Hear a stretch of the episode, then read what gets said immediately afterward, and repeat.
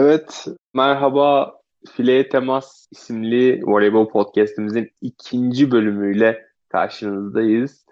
Bugün Güney Kore maçının sonrasında sizlerle beraberiz. Öncelikle Güney Kore'den kısaca bahsetmek istiyorum. Güney Kore'nin gerçekten ciddi sıkıntıları var. Ee, Cesar Hernandez'in sevgili Giovanni Guidetti'nin yardımcısı olan Cesar Hernandez'in şapkayı önüne koyup düşünmesi gereken çok fazla sıkıntısı var. Çünkü takımı gerçekten leblebi tozu gibi dağıldı sahada. Çok ciddi sıkıntıları var. Organizasyonda, tempoda, e, maç içindeki aksiyonlarda vesaire çok ciddi sıkıntıları var ve bunların çözülmesi gerekiyor bana göre. Bu sebepten ötürü de Güney Kore'nin bu turnuvada çok fazla varlık göstermesini ben açıkçası beklemiyorum. Diyerek Güney Kore bahsini kapatarak Türk milli takımımıza geçelim. Milli takımımız önce de tebrik etmek istiyorum. Güzel bir galibiyet oldu ama oyun e, açıkçası bana, bana çok e, test amacıyla iyi bir veri sağlamadı. Özellikle gelecekteki Hırvatistan ve Polonya maçları için bu oyunun ama yeterli olmayacağını net bir şekilde söyleyebilirim. Çünkü oyun tempomuz ciddi olarak düşüktü.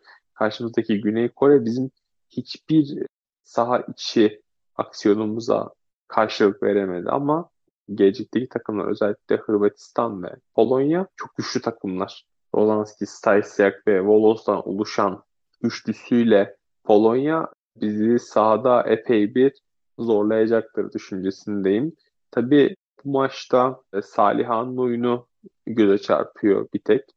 Elimizdeki olumlu yanlardan bir tanesinden bahsedecek olsam çünkü Salih ciddi manada güzel performans sergiledi. 17 sayıyla takımı da el skoru el oldu Salih'a ve genel anlamda baktığımızda Saliha'nın bu güçlü oyunuyla beraber aslında takımın birinci smaçör olduğunu ve yerinde sağlamlaştırdığını bence söyleyebilirim. Tabii bu takımın aslında ikinci smaçörü Giovanni'nin hakkında hep Handebal'ını oynatmak var ama bence Handebal'ın yerine İlkin daha öne çıkıyor. Özellikle Tayland maçındaki oyunuyla İlkin çok iyi performans sergiledi. Sahanın en iyisiydi bana göre. Ve İlkin'in bu turnuvadaki performansını da ben arttırarak devam ettireceğini düşünüyorum. Çünkü o potansiyeli var. E, bence çok farklı özellikler, farklı yetenekler, farklı işler sahada ortaya kayabilecek bir oyuncu.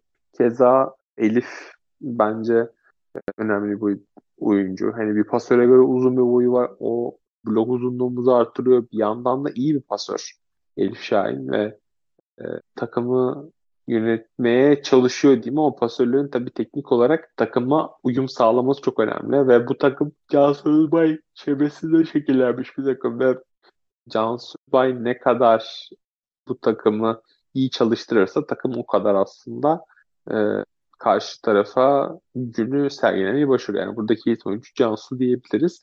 Ama Cansu'nun formsuzluğu, uzun süredir gelen formsuzluğu tabii ki de milli takımımızda çok büyük ölçüde etkiliyor. Orta oyunculara baktığımız zaman Zehra ve Dağ'dan oluşan ikili orta oyuncu tandemimizde Eda 35 yaşına geldi ve son turnuvalarını oynuyor belki de.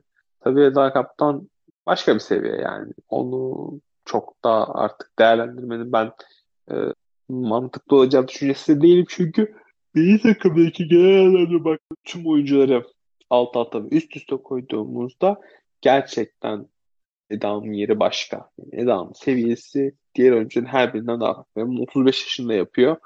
Gerçekten takdire şayan ve saygı duyulması gereken bir oyuncu Eda. Öte yandan Zehra yani yine aynı Zehra ne verebileceği çok belli bana göre. Yani bu turnuvada milli takımımızın performansını bir seviyeye çıkartamamasındaki en büyük sebeplerden tanesi aslında Zehra'nın da oyununu bir seviye yukarı çıkartamaması. Ama işte orta oyuncu seçimlerimiz, orta oyuncuları e, bulmamız değil ya da orta oyuncu yetiştirmemiz çok fazla değil. Çok fazla orta oyuncumuz yok. Bu da bize negatif olarak yansıyor. Ve milli takımımızın geleceği orta oyuncu yönünden ciddi sıkıntılı gibi duruyor. Eda Kaptan'ın da son turnuvalarını oynadığını düşünürsek eğer ki yani Ayçin Akyol oraya hazırlıyorsa Giovanni ben gelecek turnuvalara için çok fazla bir e, yani ciddi şüphelerim var Öyle söyleyerek o bahsi kapatayım.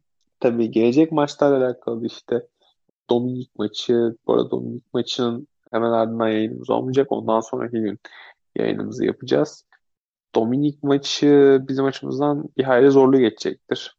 Özellikle Dominik Cumhuriyeti'nden kaynaklı bir durum değil. Bizim kendi iç sıkıntılarımızdan ötürü yaklaşan bir durum. Yani eğer Dominik o gün oynamak için sahaya çıkmazsa ve kolay dağılırsa rahat bir galibiyet alırız. Ama bizim herhangi bir rakibi dağıtmak ve dünya şampiyonasında herhangi bir rakibi oyun üstünlüğünü bu maç kadar kolay kabul ettirme şansımız olacağı kanaatine değilim. Özellikle gelecek maçlar için konuşmak gerekirse Hırvatistan Polonya maçları çok önemli. Hırvatistan bizi epey zorlayacaktır.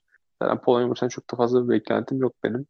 Saha ve seyirci avantajıyla Polonya yani bizden bir iki gömlek daha üstte. Hem de oyuncu kalitesi olarak da bizden bir iki gömlek üstte. Bir Türkiye'nin Polonya'yı yenmesi de beni şaşırtmaz ama Polonya bizden şu aşamada performans olarak da diğer avantajları yönden de bizden epey bir avantajlı durumda gözüküyor diye özetleyebilirim. Hem file temasının ikinci bölümünden bugünlük bu kadar çok fazlasında konuşacak bir konu yoktu bugünle alakalı. Sadece gündemi kısaca bir değerlendirdik. Yani daha sonra maçı kısaca değerlendirdik. Ee, bir sonraki bölümde görüşmek dileğiyle. Kendinize iyi bakın. Hoşçakalın.